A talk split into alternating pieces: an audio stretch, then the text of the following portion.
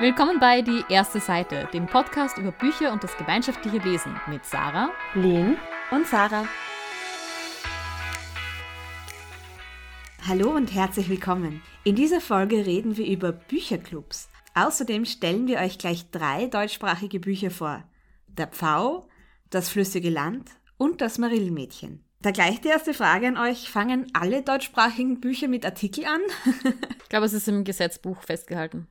Es ist eine allgemein anerkannte Wahrheit, dass deutschsprachige Bücher mit einem Artikel beginnen müssen. Außerdem müssen sie entweder den Zweiten Weltkrieg oder ein anderes dramatisches Thema beinhalten. Mir würde jetzt auch gar kein Buch einfallen, gar das diese Kriterien alle nicht erfüllt.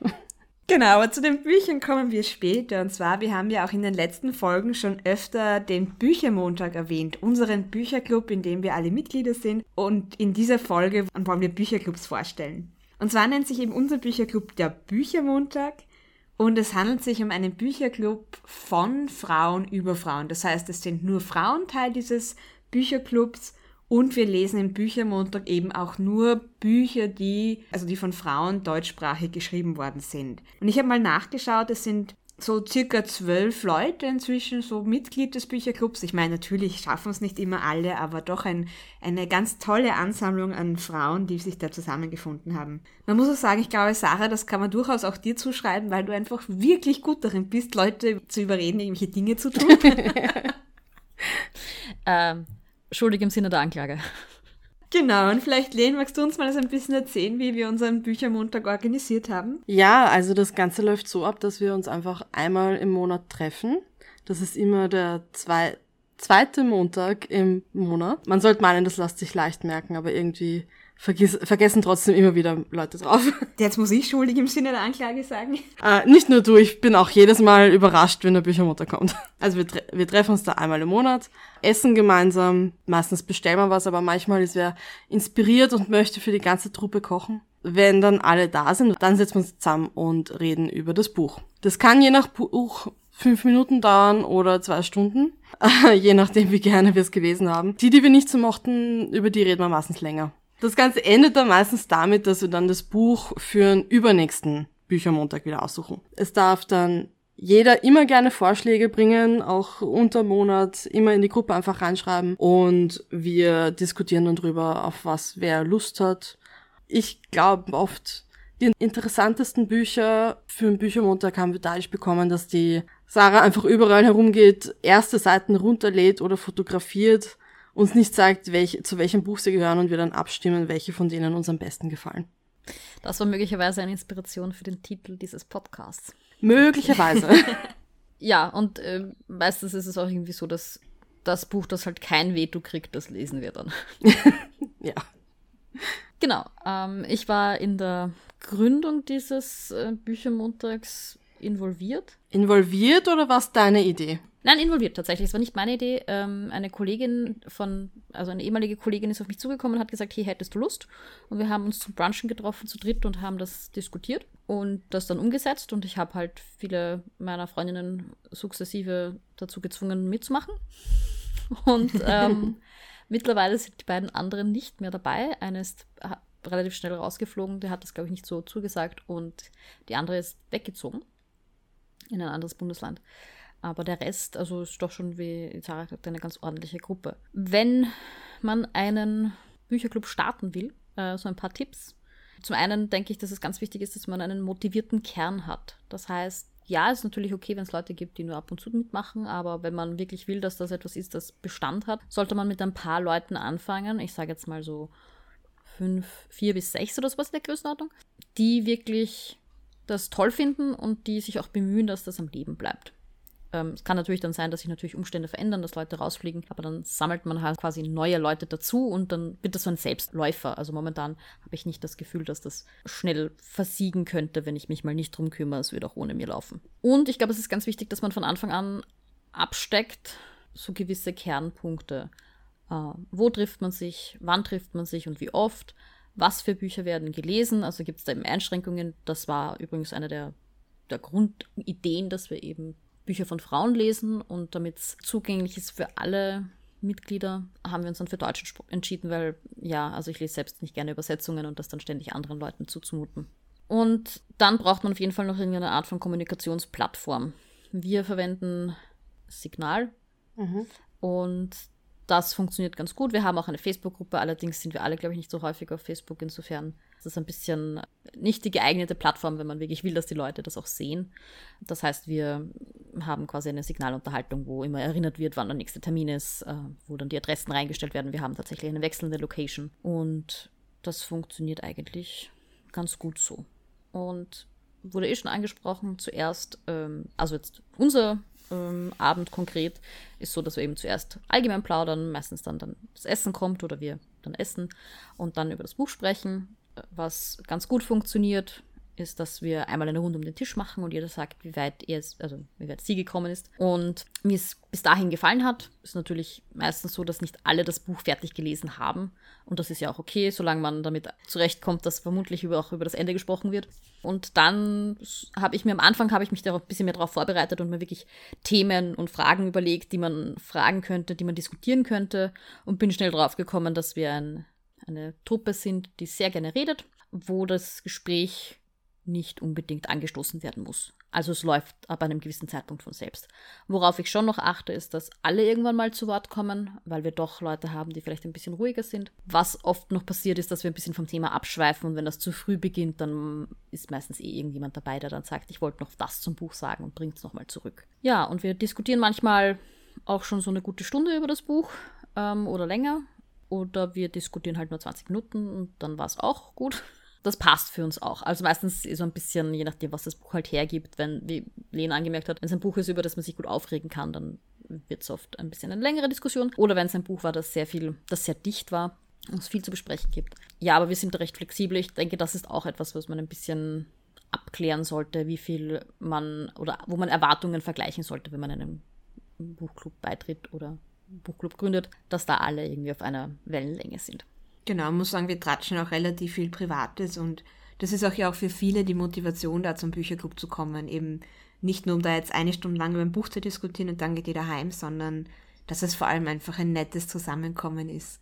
ja, und wir haben das Gott sei Dank auch während ähm, der Pandemie ganz gut hinbekommen, unseren Buchclub weiterzuführen. Genau. Und zwar, ich meine, natürlich ist es ein bisschen eine Herausforderung, weil es waren dann wirklich immer viele dabei, aber wenn man halt mit zehn Leuten sich virtuell trifft, dann wird es einfach nochmal ein bisschen schwieriger, weil normalerweise haben wir dann, entwickeln sich ja immer Seitengespräche und es reden vier, fünf Personen gleichzeitig und das geht halt nicht virtuell. Das heißt, wir haben da auch da versucht halt einzuführen, dass wirklich jede Person zuerst mal seine eigene Meinung zum Buch sagt. Und man hat halt auch gemerkt, dass da die Personen, die teilgenommen haben, halt ganz unterschiedliche Bedürfnisse haben. Zum Beispiel, ich mag das, wenn Gruppengespräche ganz klar ähm, strukturiert sind. Also ich kenne das mit Rednerinnenliste und Erstrednerinnen reden zuerst und keine Ahnung was. Und man merkt, dass anderen Leuten allein diese, nein, du darfst jetzt nicht sprechen, sondern du darfst erst wieder reden, wenn wirklich alle mal ihre Meinung gesagt haben, dass vielen allein diese Regel vielleicht schon ein bisschen unsympathisch war.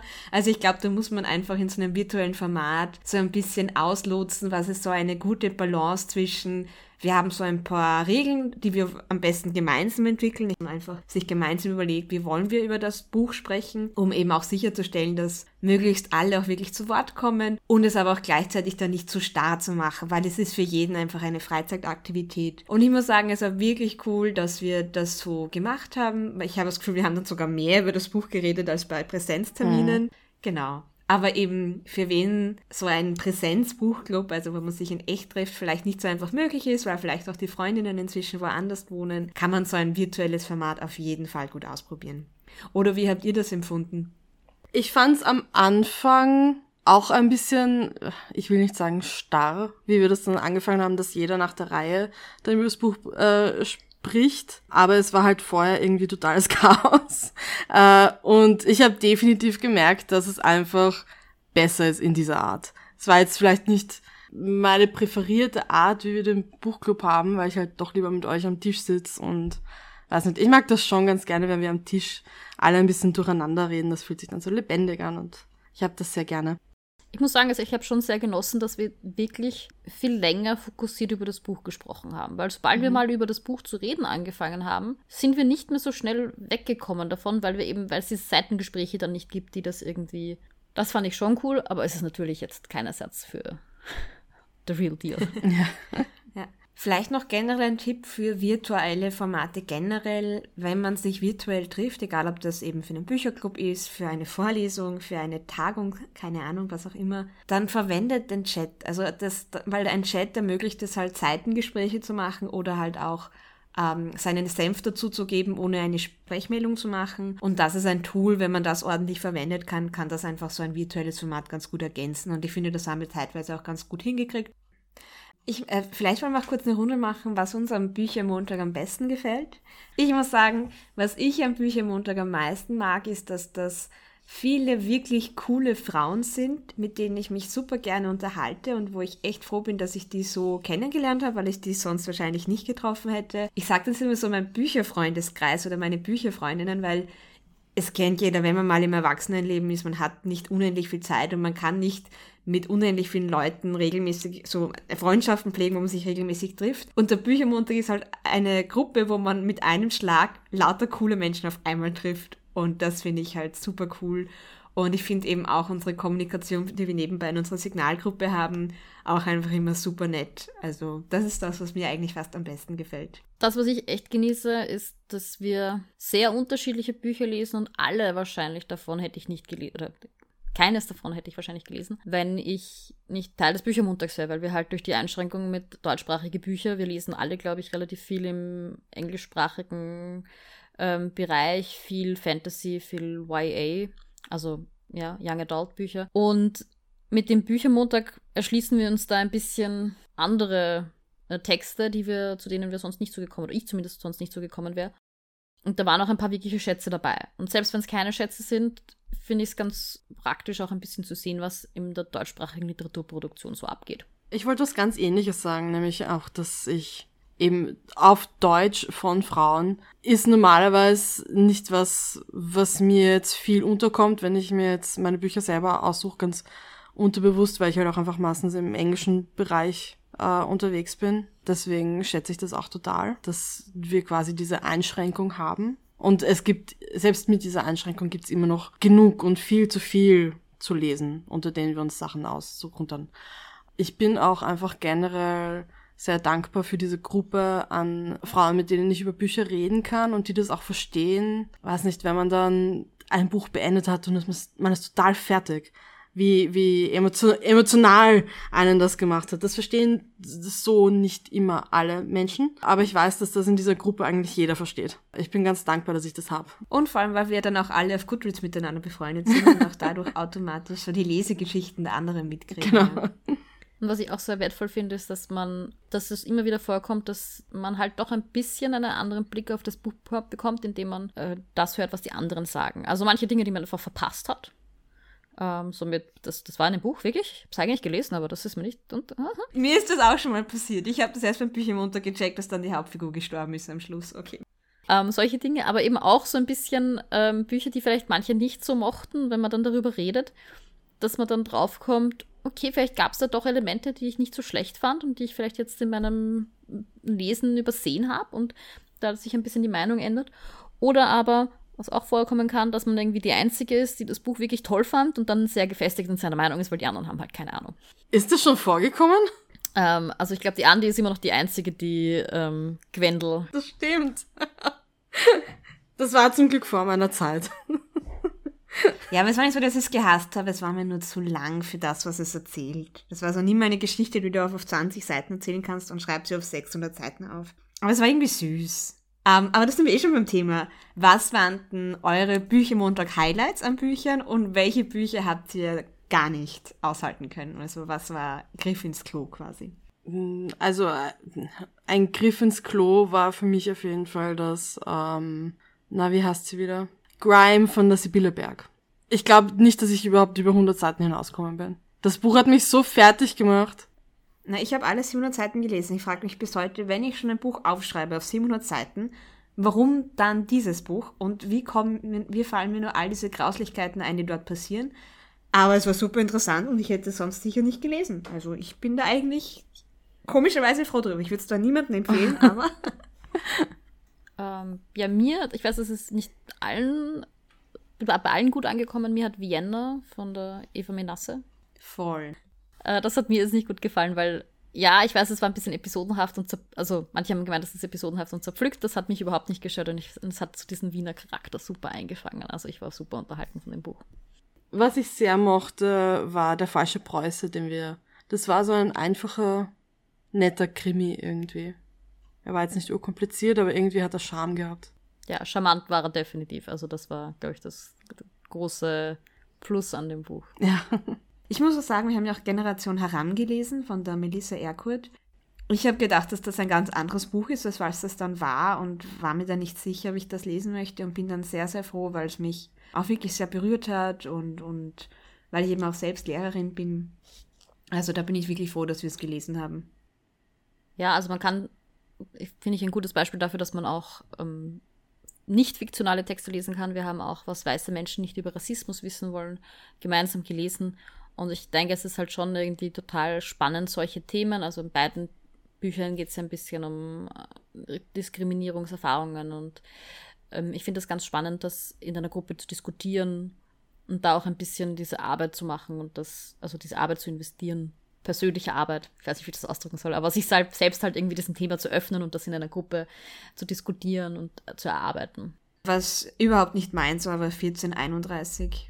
Ich glaube, die Sarah mochte das, aber ich habe damit auch wenig anfangen können. Na, die Sarah fand es nicht ganz so schlimm wie wir alle. Ja, war ein gutes Beispiel dafür, wie erste Seiten lügen können. Ähm. Manchmal sollte man vielleicht auch Seite 2 und 3 lesen, ja. Ich glaube, das haben wir aus 1431 gelernt. Ja, das war eigentlich nicht das Problem, ne? Wenn 1431 Seite 2 und 3 hätte uns immer noch nicht abgehalten, erst Seite irgendwie 7 und 8. Ja. Wir bräuchten so eine Opferleserin, die halt das erste Kapitel liest und dann Ja oder Nein sagt. So, so wie das Opferknödel, so das, was man in, in den Topf wirft. Genau, so das, das Opferwürstel, das du auch reingibst, ja. Wobei ich muss sagen, dass ich das Wort Opfer eigentlich ungern so verwende. Also ich glaube, wir brauchen vielleicht eine Verkosterin für Bücher, wo immer eine von uns das ganze erste Kapitel liest oder die ganze Leseprobe und dann halt den anderen sagt, ob es okay ist ja, und ich glaube, drei Bücher, die uns sehr gut gefallen haben, sind die, über die wir heute ein bisschen, ein bisschen ausführlicher reden wollen. Ja, das eine Buch, das ich vorstelle, war. Hm. Ah, stimmt, sorry. Okay, also zwei Bücher, die uns gut gefallen haben. Und eins, das so lala war, ja. Er hatte auch seine Fans, muss man sagen. Also. Und es, die Fans müssen ja auch in der österreichischen Buchpreisjury gewesen sein, weil den hat sie ja gewonnen dafür. Mhm. Übrigens 1431 war auch für einen der diesjährigen Buchpreise nominiert ist. Ich habe es gesehen und ich war entsetzt. ja, aber wie gesagt, also ich glaube, dass jedes Buch irgendwem anderen gefällt und mir erwischen halt manche Bücher, die halt nicht so unseres sind. Und es gibt sicher ganz viele Menschen, denen das gut gefällt. Und ich muss sagen, das waren ja auch alles Bücher, die objektiv gesehen ja auch interessant geschrieben worden sind und eben auch Preis bekommen, aber eben einfach nicht mit uns resoniert haben. Mhm. Eh, aber ich denke mir dann immer, wenn ich die Las Vegas Gigolos higher rate als ein Buch, das für den deutschen Buchpreis nominiert ist, was stimmt mit mir nicht? ja, vor allem, ihr kennt das ja, jedes Buch, man muss halt manchmal einfach in der richtigen Stimmung sein, mit der richtigen Erwartungshaltung reingehen, das ist was super Subjektives. Also, falls uns eine Autorin gerade zuhört über dieses Buch, wir jetzt lästern, es tut uns sehr leid, bitte nicht das zu sehr zu Herz nehmen, das und wie gesagt, es gibt ganz viele andere Menschen, denen das Buch auf sicher gut gefällt. Uns halt nicht. ähm, wie schon vorher gesagt, wollen wir heute über der Pfau, das flüssige Land und das Marillenmädchen reden. Und wie immer beginnen wir zuerst mit einer spoilenfreien Empfehlungssection. Len, magst du vielleicht kurz den Pfau vorstellen? Gerne. Der Pfau von Isabel Bogdan ist eine deutsche Autorin und die hat es richtig geschafft, diesen britischen Charme und trockenen Humor einzufangen. Es ist teilweise dann auch gegen Ende irgendwie repetitiv, aber irgendwie sind die Charaktere, wo sie ziemlich strange sind, alle ziemlich liebenswert. Und ich glaube, deswegen hat mir das Buch relativ gut gefallen. Mich hat das sehr an das Theatergenre des Schwank erinnert, also so eine mhm. lustige Geschichtung mit Verwechslungen. Also das heißt, wenn man mal einen Schwank in Buchform lesen möchte, dann würde ich auch den V empfehlen. Genau, ich habe mir auch aufgeschrieben, dass es irgendwie als Theaterstück ganz gut funktionieren würde. Es erinnert manchmal so ein bisschen an einen Nestreu. Ich glaube auch, es ist etwas für jemanden, der was Leichtes, Lustiges für zwischendurch sucht. Humor ist natürlich subjektiv, also vielleicht wird man davon nicht so abgeholt. Ähm, es ist definitiv kein Buch, das man überanalysieren sollte. Nein, das, das auf jeden Fall nicht. Dann habe ich eben noch das Flüssige Land von der Raffaella Edelbauer mitgenommen, einer Österreicherin. Was Leute, die das Buch mögen, schätzen, ist einfach, dass es so dieses österreichische Dorfleben ganz gut darstellt und auch irgendwie auf eine Spitze treibt. Man muss sich halt darauf einstellen, dass es so ein bisschen surrealistische Elemente hat. Also ich habe es dann auch in meinem Kommentar beschrieben als so ein bisschen Alice im Wunderland, aber auf Österreichisch in der heutigen Zeit. Also es passieren viele Dinge, die irgendwie, also die irgendwie seltsam sind und die könnten so gar nicht passieren oder die einfach, die man nicht nachvollziehen, also wo ich Beweggründe von Personen teilweise nicht nachvollziehen kann. Aber wenn man sich auf so eine schräge österreichische Geschichte einstellen möchte, dann ist das flüssige Land durchaus vielleicht empfehlenswert, ja. Ja, es ist ein bisschen ein Trip auf jeden Fall, ja. Ja, also wer kein Problem damit hat, einen großen Teil der Zeit verwirrt zu sein, ja, für den ist das Buch vielleicht was. Es ist auch, muss man sagen, sehr gut lesbar. Also ich bin wirklich flott durchgekommen. Es war nicht so, dass ich da jetzt gestockt bin oder dass ich es sehr anstrengend fand. Das war nur überhaupt nicht meins. Der, der sprachliche Stil war wirklich zugänglich, das stimmt. Man muss auch sagen, dass es mir sehr geholfen hat, dass Sarah vorher schon gepostet hat. Man muss das, glaube ich, wie Alice im Wunderland lesen, dann funktioniert es. Und das war so ein, okay, ich weiß nicht, worauf ich mich einstellen muss. Es war schon sehr hilfreich. Ja, ich habe es leider vor diesem Post gelesen. Und ich, es waren ein paar Elemente drin, die ich eigentlich wirklich cool fand, aber da waren gerade, ich werde es eh nachher nochmal sagen, in der Spoiler-Section, da waren gerade am Anfang so ein paar Storylines drinnen, so ein paar Geschichtsstränge, die halt bei mir so auf eine Dissonanz gestoßen sind, über die ich mich furchtbar aufgeregt habe, aus ganz kleinlichen Gründen im Endeffekt. Aber das hat natürlich schon das Leseempfinden dann so ein bisschen gestört. Ja, und ich habe ähm, das Marillenmädchen ausgewählt für diese Podcast-Folge, das ist eines der Bücher, das ich noch am allerbesten in Erinnerung habe äh, vom Büchermontag. Also das hat mir wirklich sehr gut gefallen und hat, glaube ich, der Gruppe damals auch sehr gut gefallen. Ist allerdings schon etwas länger her, dass wir das gelesen haben. Ähm, das ist von äh, Beate Theresa Hanecker, die normalerweise Kinder- und Jugendbücher schreibt. Und ich glaube, das war ihr erstes Buch, das sie als mit Erwachsenen als Zielgruppe geschrieben hat. Es ist trotzdem ein leicht äh, zu lesendes Buch, glaube ich. Also vom, vom Stil her immer noch sehr unaufgeregt, würde ich jetzt mal sagen. Und das würde ich jedem empfehlen, der gerne Bücher liest, wo man den Figuren ein Geheimnis entlocken möchte. Die Autorin schafft es, Spannung aufzubauen, indem wir uns ständig fragen, was, was da los ist. Und es ist nicht gruselig, es ist nicht, es ist keine Action, aber durch dieses Geheimnis oder das da drinnen angelegt ist, bleibt man einfach dabei. Und das hat mich wahnsinnig äh, beeindruckt. Also man muss sich auf jeden Fall darauf einstellen, dass es viele Rückblenden gibt, dass also ein Teil der Handlung einfach nach hinten verlegt wird. Ähm, wer das nicht mag, dem würde ich das Buch nicht empfehlen. Ähm, ich muss sagen, ich habe es jetzt als Hörbuch angehört und ich glaube, ich fand es ein bisschen schade, weil es ist so ein Buch, wo du auch viel zwischen den Zeilen liest oder wo du manchmal kurz innehalten möchtest, um nochmal zu überlegen, was da jetzt eigentlich gerade, nicht zum Überlegen, aber einfach zum Nachfühlen, was da jetzt gerade eigentlich rausgekommen ist. Und die Zeit hatten halt nicht im Hörbuch, wo gleich weitergesprochen wird. Also ich glaube, das ist tatsächlich ein Buch, man kann es zwar schon gut anhören und es ist schön gesprochen, aber ich glaube, man hat mehr vom Buch, wenn man es tatsächlich in den Händen hält. Ähm, dann hätte ich gesagt, dann stellen wir vielleicht auch kurz die ersten Sätze vor. Len, magst du wieder mit dem V beginnen? Genau, ich lese anderthalb Sätze vor. Okay. Weil dann ist es lustiger. Äh, einer der Pfauen war verrückt geworden. Vielleicht sah er auch nur schlecht. Ich finde, das ist wirklich irgendwie so ein pointierter Anfang. Das ist sicher auch der Grund, warum wir dieses Buch dann im Endeffekt ausgewählt haben, weil die erste Seite schon sehr lustig beginnt. Ähm, das flüssige Land beginnt mit folgendem Satz. In den frühen Morgenstunden des 21. September 2007 verschüttete ich rund 200 Milliliter Kaffee über meinen penetrant klingelnden Handy, das mich, von einer unterdrückten Nummer zutiefst erschüttert, so plötzlich zum Abheben aufforderte, dass ich keine Zeit hatte, die Tasse abzustellen. Das hast du geübt. Nein, nein, ich habe auch tatsächlich erst kurz bevor wir sie aufgenommen haben, mich daran erinnert, dass wir die ersten Sätze vorlesen wollten und habe schnell aus dem Regal geschnappt. Same. Was sagt sie zu diesem ersten Satz? Lies ihn nochmal vor. ich schaue jetzt gerade genervt in die Kamera. Ich finde, wenn man diesen Satz liest, kann man sich schon ein bisschen darauf einstellen, wie das Buch geschrieben ist. Also es ist schon ein, wie gesagt, sprachlich ähm, schön geschriebenes Buch. Und ich fand auch diesen ersten Satz, äh, ja, ist ein bisschen länger, aber er fließt sehr schön eigentlich. Aber gleichzeitig finde ich, ist er nicht prägnant. Also er bleibt nicht in Erinnerung. Ich könnte jetzt nicht mehr sagen, was in diesem ersten Satz passiert ist. Ich glaube, es ist ein Kaffee vorkommen und das war alles, was bei mir hängen geblieben ist. Ist ein Kaffee vorkommen? Ja, ja, sie hat den Kaffee verschüttet und zwar circa 200 Milliliter. Vielleicht liegt es aber auch an meinem Goldfischhirn. Beim Rillmädchen tue ich mir ein bisschen schwer, den ersten Satz zu lesen, denn der erste Satz ist tatsächlich, ich möchte dir eine Geschichte erzählen, der jetzt also so nicht sagen ist, wie es nur sein kann. Ähm, wobei ich schon finde, dass es im Kontext des Absatzes ganz gut passt. Der erste Satz, dann im zweiten Absatz, wo die Handlung tatsächlich einsetzt, ähm, ist, es begann damit, dass die Russin auszog und das andere Mädchen einzog.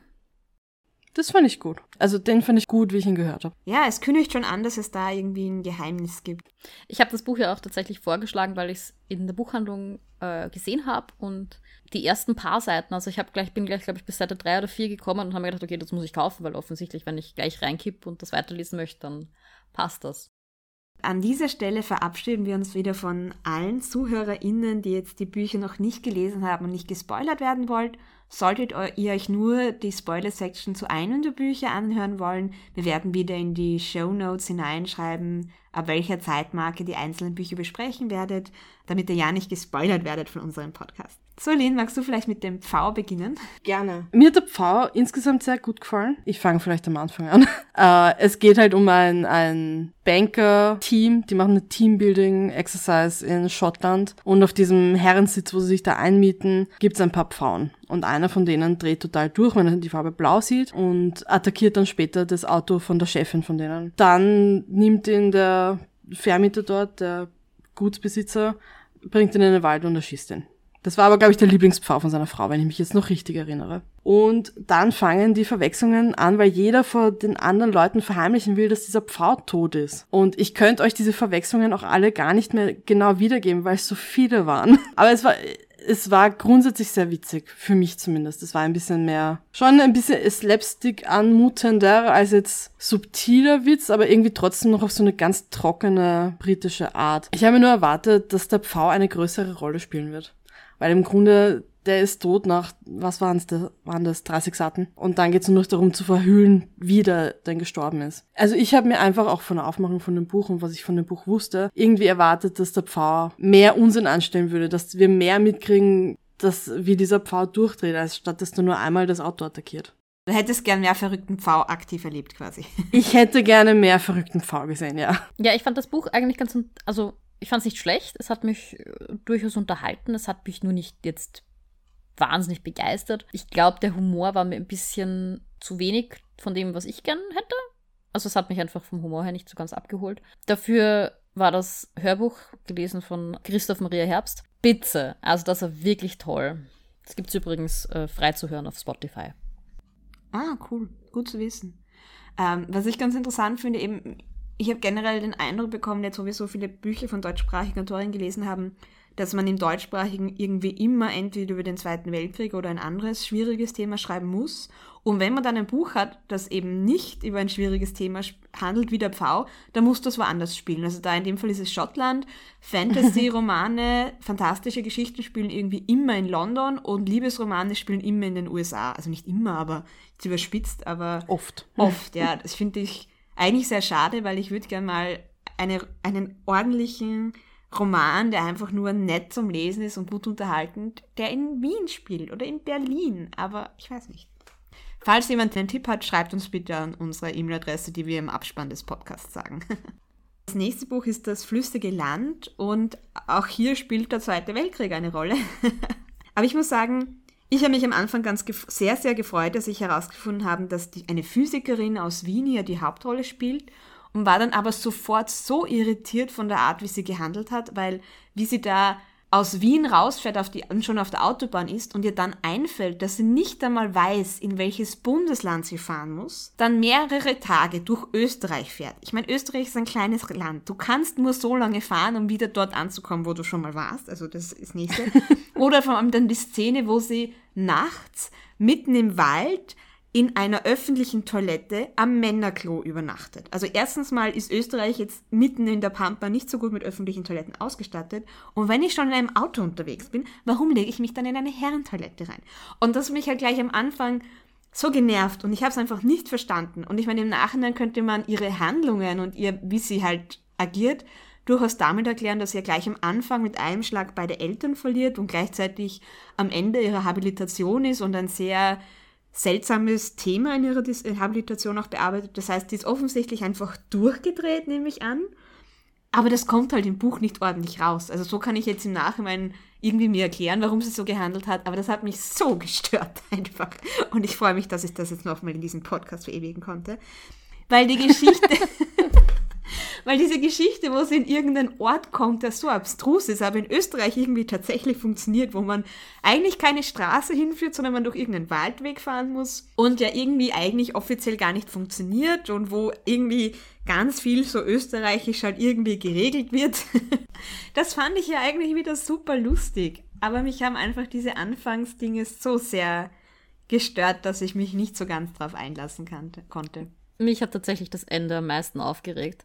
Ähm, und das, ich habe meinem Freund ganz kurz erzählt, worum es in dem Buch geht, also so nur die ganz groben Dinge. Und dann habe ich ihm gesagt, und am Schluss ist das Loch nicht eingestürzt. Und er hat zusammengefasst, was? Sie, sie schaufeln sich in, der, in ihrer Hybris ähm, ein Loch und das stürzt dann nicht ein. Und ich sage, ja, wie, wie kann das? Äh, how? Also dieses, dieses Ende hat einfach das, das, Mann, das ganze, ich meine, das ganze Buch war ein bisschen sinnlos, weil das, äh, wie gesagt, Alice im Wunderland, man, man darf nicht zu viel davon erwarten, aber es, das hat mich dann echt gestört. Also ich habe echt erwartet, dass das jetzt mit Pauken und Trompeten untergeht, dieser Ort. Ja. Und dann wäre es für mich auch irgendwie ein halbwegs befriedigender Abschluss gewesen, weil mhm. dieses Ding, es kann halt nicht ewig so weitergehen. Aber offensichtlich ist die Gesch Moral von der Geschichte, wir hauen ein bisschen Zement in die Erden rein und wird schon passen. Ähm, ja, ich finde, das ist halt eine schöne Metapher dafür, was in Österreich alles noch nicht ordentlich aufgearbeitet ist. Also ich fand das Ende sogar eigentlich sehr passend für das, was die Autorin, glaube ich, erreichen wollte. Also ich bin ganz bei dir, was die Herrentoilette-Geschichte angeht. ich habe das auch nicht verstanden. Was das Fahren durch Österreich betrifft, sowohl die Sarah als auch ich haben Geschichten als Beweise, dass das geht. Mhm. Das geht. ähm, man muss nur oft genug zu einem Mackie fahren. Dann braucht man schon mal das Doppelte an Zeit. Nach Kärnten zum Beispiel. Aber ich glaube, es hätte eine spannende Geschichte sein können. Und die ist es aber nie geworden. Und das war das Frustrierende für mich. Dann ist sie zu diesem Dorf gekommen, wo man eben nur durch diesen, was nicht, Waldweg hinkommt. Aber irgendwie war es dann dort nicht spannend, sondern nur, ich fand alle Leute in diesem Dorf so frustrierend. Und ich glaube, sie sollten frustrierend sein. Aber das war nicht schön für mich als Leserin. Dann, was, wie war das nochmal? Gab es dann diese, diese Leichen aus dem Zweiten Weltkrieg, die sie da eingegraben haben? Und das hätte irgendwie interessant sein können. Aber dann haben sie, hat sie damit auch irgendwie nichts mehr weitergemacht. Mhm. Und dann das Loch, das dann am Ende einfach nur Loch ist. Ich fand das Buch einfach unbefriedigend. Das ist vielleicht die Kurzform. Ja, aber ich glaube, es sollte auch unbefriedigend bleiben. Ich habe nur diese Figur nicht abgenommen, weil sie hat ja so geschrieben, dass das jemand ist, der es geschafft hat, eine Professur zu bekommen in Physik. Und dann, also erstens, da muss man schon ein gewisses Maß an Intelligenz und auch an, an, an praktischen Fähigkeiten haben, damit man das schafft. Und vor allem, wenn du es geschafft hast, dass du eine Professur kriegst in deiner Heimatstadt, dann gehe ich auch zur Antrittsvorlesung und verschwinde nicht für sechs Jahre in irgendeinem Dorf in Österreich, um keine Ahnung was zu tun. War die dort sechs Jahre? Sie hat geglaubt, es sind nur zwei, aber in Wirklichkeit waren es sechs. Ich fand auch jeden, also ich fand alle Charaktere furchtbar. Okay. Ich fand niemanden von denen sympathisch. Ja. Was mich generell auch gestört hat, ist, ich finde es super, dass Autorinnen und Autoren Wissenschaftlerinnen und Wissenschaftler schreiben. Weil ich finde, das, das sind auch Menschen, die auch Geschichten und Abenteuer erleben und die sollte man auch in Büchern unterbringen. Es wäre aber halt super, dass wenn man über eine Physikerin schreibt und dann auch physikalische Sachverhalte drinnen erklärt, dass man die vielleicht nochmal von jemandem, der tatsächlich vom Fach ist, gegenlesen lässt, weil Sarah und ich haben beide Physik studiert und bei manchen von diesen Absätzen, ich habe sie dann wirklich nicht mehr, nicht mehr genau gelesen, weil es mich so geärgert hat und dann irgendwann beschreibt sie zum Beispiel, dass sie in den Garten von dieser Fürstin geht und dass die Büsche alle in Form von platonischen Körpern geschnitten sind. Und dann nennt sie drei Formen, die alle keine platonischen Körper sind. Und ich habe mir nur gedacht, das muss man auch mal schaffen. Ja? Also ich meine, das ist ein, ein Wikipedia-Eintrag, wenn sie schon weiß, dass es so etwas wie platonische Körper gibt dann kann es ja jetzt nicht der Aufwand sein, zu schauen, welche das wirklich sind. Vielleicht war das schon ein Symptom von ihrem Wahnsinn, dass sie nicht mehr weiß, dass das keine platonischen Körper sind oder dass sie die falsch bezeichnet. Ja, aber ich hätte eine Figur gebraucht, die ja. mir das nochmal widerspiegelt, dass sie verrückt geworden ist. Also, dass sie durchgedreht ist, weil sie sich zu lang mit ihrem Habilitationsthema beschäftigt hat, das nämlich ziemlich abgedreht ist, was ja realistisch ist. Also verstehe ich, wenn man da mal in seiner Wissenschaft versinkt und dann eben mit diesem dramatischen Erlebnis. Aber diesen Punkt, der hätte mir von irgendeiner Figur gespiegelt werden müssen. Also das kann ich jetzt mir im Nachhinein denken, aber es kam mir beim Lesen nicht raus. Aber ja, gehen wir vielleicht weiter zu Marillenmädchen. Ich mag Bücher, die, wo etwas quasi vorher passiert ist, vor eigentlich dem Einsetzen der Handlung und wir das aber bis zum Schluss nicht wissen und somit das Buch seine Spannung dadurch hält, dass wir immer wieder sozusagen ein bisschen geteased werden, so ein bisschen angesteuert wird und wir wissen, da ist irgendwas und wir möchten es eigentlich wirklich wissen und bis zum Schluss sozusagen lässt uns das Buch warten, damit wir das herausfinden. Und genauso ist das Marienmädchen aufgebaut und ich finde, das ist einfach strukturell wirklich, wirklich super erzählt. Also das hat für mich ein, war einfach so stimmig, wie das aufgebaut ist ja. und was wann erzählt wird. Also das war einfach sozusagen handwerklich super gemacht. Das klingt jetzt vielleicht nicht so, klingt vielleicht nicht nach so einem hohen Lob, aber für mich ist das wirklich etwas, wo ich mich oft ärgere, wenn das in Büchern nicht gut klappt. Und das finde ich hat die ähm, Hanecker wirklich ganz, ganz super hingekriegt. Und es gibt dann erstens mal, es spielt in Wien. Ja, es hat mit dem Zweiten Weltkrieg zu tun natürlich, aber es ist ein, und man kann sich auch schon ein bisschen denken, wenn man halt was von Geschichte in Österreich war was so passiert ist. Aber dieses, es ist trotzdem irgendwie spannend und auch durch die zweite Geschichte, die erzählt wird, bekommt es dann nochmal irgendwie eine, eine, eine Tiefe oder eine, eine, eine andere Dimension. Und ich fand es auch total nett, dieses so ein bisschen den magischen Realismus, der da durchblickt, mit den Geistern der Schwestern. Das Konzept von die Marmelade aus jedem Jahr spiegelt wieder, was in diesem Jahr passiert ist. Das waren einfach Elemente, die mich wirklich abgeholt haben. Und ich muss auch sagen, weil für das, dass es eben schon wieder ein Buch über den Zweiten Weltkrieg ist, ist es aber auf eine Art und Weise, dass ich das so wirklich bereichernd fand. Also natürlich ist es immer bereichernd, über den Zweiten Weltkrieg zu lesen, versteht mich nicht falsch. Aber dass es mir auch auf eine Art und Weise geschieht, dass ich mir nicht gedacht habe, ah, schon wieder dieses Thema, weil wir über kein anderes Thema sprechen können. Was ich übrigens dann auch interessant fand, war, dass auch dieses Narrativ drin vorkam, wo dann eben äh, wo die Elisabeth eben auch ihre Schwester gegenüber gesagt hat, sie will gar nicht nach Auschwitz fahren und sie will diese Geschichte nicht mehr hören und die das aber auch von der Schwester gespiegelt wird mit, das, das ist aber wichtig, dass du diese Dinge hörst und es ist wichtig, dass du das nicht vergisst und es ist wichtig, dass sie weiterhin drüber lesen und drüber reden. Also finde ich das ja auch gut, dass das in vielen Büchern vorkommt. Es ist halt schade, dass es anscheinend keine Möglichkeit gibt, über Österreich zu schreiben, ohne dass es vorkommt, aber einfach nur, weil es halt mal schön wäre, auch eine Romanze oder eine YA-Geschichte, einen Jugendroman, eine Fantasy-Geschichte, die in Wien spielt, zu lesen. Aber ich finde, sie ist auf eine Art und Weise gemacht, die super zugänglich und sehr menschlich ist und ja, die einfach wirklich eine schöne Geschichte auch erzählt. Und weil du vorher das Handwerk angesprochen hast, ich fand es nämlich auch so spannend, weil ich habe eigentlich lange gedacht, dass diese beiden parallelen Geschichten also es sind ja eigentlich drei und zwei so Geschichten, wo ich gedacht habe, dass die gleichzeitig spielen. Und ich habe dann erst gecheckt, dass das die eine Geschichte in der Jetztzeit spielt, weil mhm. sie gemeint haben, und dann haben sie Amy Winehouse gehört. Ich glaube allerdings, dass, also es war bei uns im Buchclub auch, dass das einige Leute erst sehr spät mitbekommen haben. Ich glaube allerdings, dass das relativ am Anfang schon vorkommt, dass die Tanzlehrerin eine CD auflegt oder sowas. Also es gab, ah. Es gab vorher schon Cues, aber es haben ganz viele aus unserem, aus unserem Bücherclub auch nicht so schnell gecheckt, so schnell geschalten. Ja. Das mit den Zeitebenen fand ich auch spannend, dann genau zu lokalisieren, was wann passiert. Ähm, auch wenn mir eben bei der einen Geschichte schon klar war, dass sie eher aktuell spielt. Mhm.